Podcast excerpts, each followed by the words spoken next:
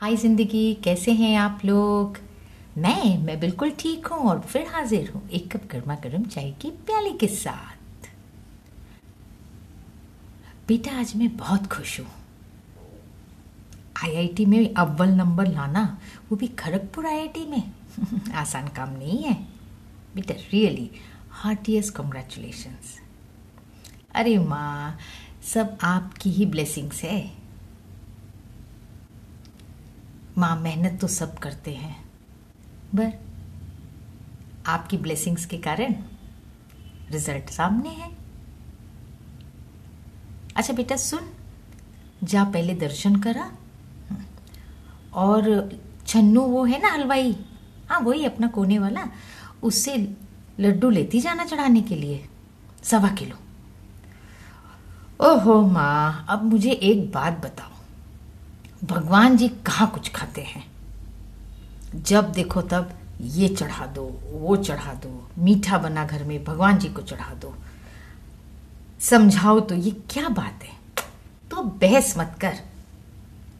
IIT से क्या पास हो गई? बहस करने लगी? जा पहले दर्शन करा और चढ़ाना ज़रूर लड्डू से, मैंने मांगा था। बिटिया पास हो जाएगी तो सवा किलो लड्डू ज़रूर चढ़ाऊँगी और आज मंगलवार भी है। जा जा जा। ओहो माँ अच्छा ठीक है, जा रही हूँ।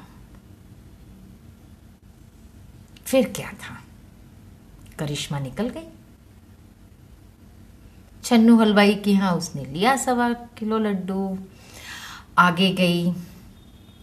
पंडित जी को चढ़ाया उसने। जब रास्ते में थी, तभी माँ के दो फ़ोन आके चले गए थे। अरे माँ, ले लिया लड्डू मैंने। हाँ हाँ सवा किलो ले लिया मैंने। अच्छा ठीक है बेटा, बहस मत कर, जा पहले चढ़ा। उसने चढ़ा दिया। पंडित जी ने उसको बस भगवान जी के कदमों को छुआ, एक उसमें से फूल लिया और पूरा डब्बा करिश्मा के हाथ में दे दिया। उसने भी ढक्कन बंद किया, बस वैसे ही हाथ में लिए हुए चलते चलते घर आ गई। जब घर पहुँची तो माँ ने उससे पूछा, हो गए दर्शन? हो गए माँ? क्या है तेरे हाथ में? माँ प्रसाद है। और माँ मुस्कुराने लगी। करिश्मा को समझ में ही नहीं आया। माँ, लो ना, प्रसाद है ये। आपने कहा इसलिए मैंने लड्डू चढ़ा दिया और देखो मैं प्रसाद लेकर आई हूँ। अरे, अकल की अंधी, अब समझ जा। इतनी बड़ी इंजीनियर हो गई। जाते समय तो क्या कह रही थी? मैं लड्डू ले लूँगी, मैं चढ़ा दूँगी। और क्या लेकर वापस आई? प्रसाद।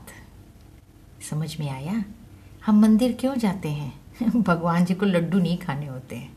लड्डू तो हमें खाने होते हैं। भगवान जी के चरणों में हम अपना अहम, हम अपना घमंड और जो हम मैं मैं करते हैं, उसको स्वाहा करते हैं। इसलिए जब हम वापस लाते हैं तो वो लड्डू नहीं होता, वो बर्फ़ी नहीं होती, वो प्रसाद का रूप ले लेता है। समझ में आई बात? अब ये भजन मैं लगाने वाली हूँ, ये तुम सुनो।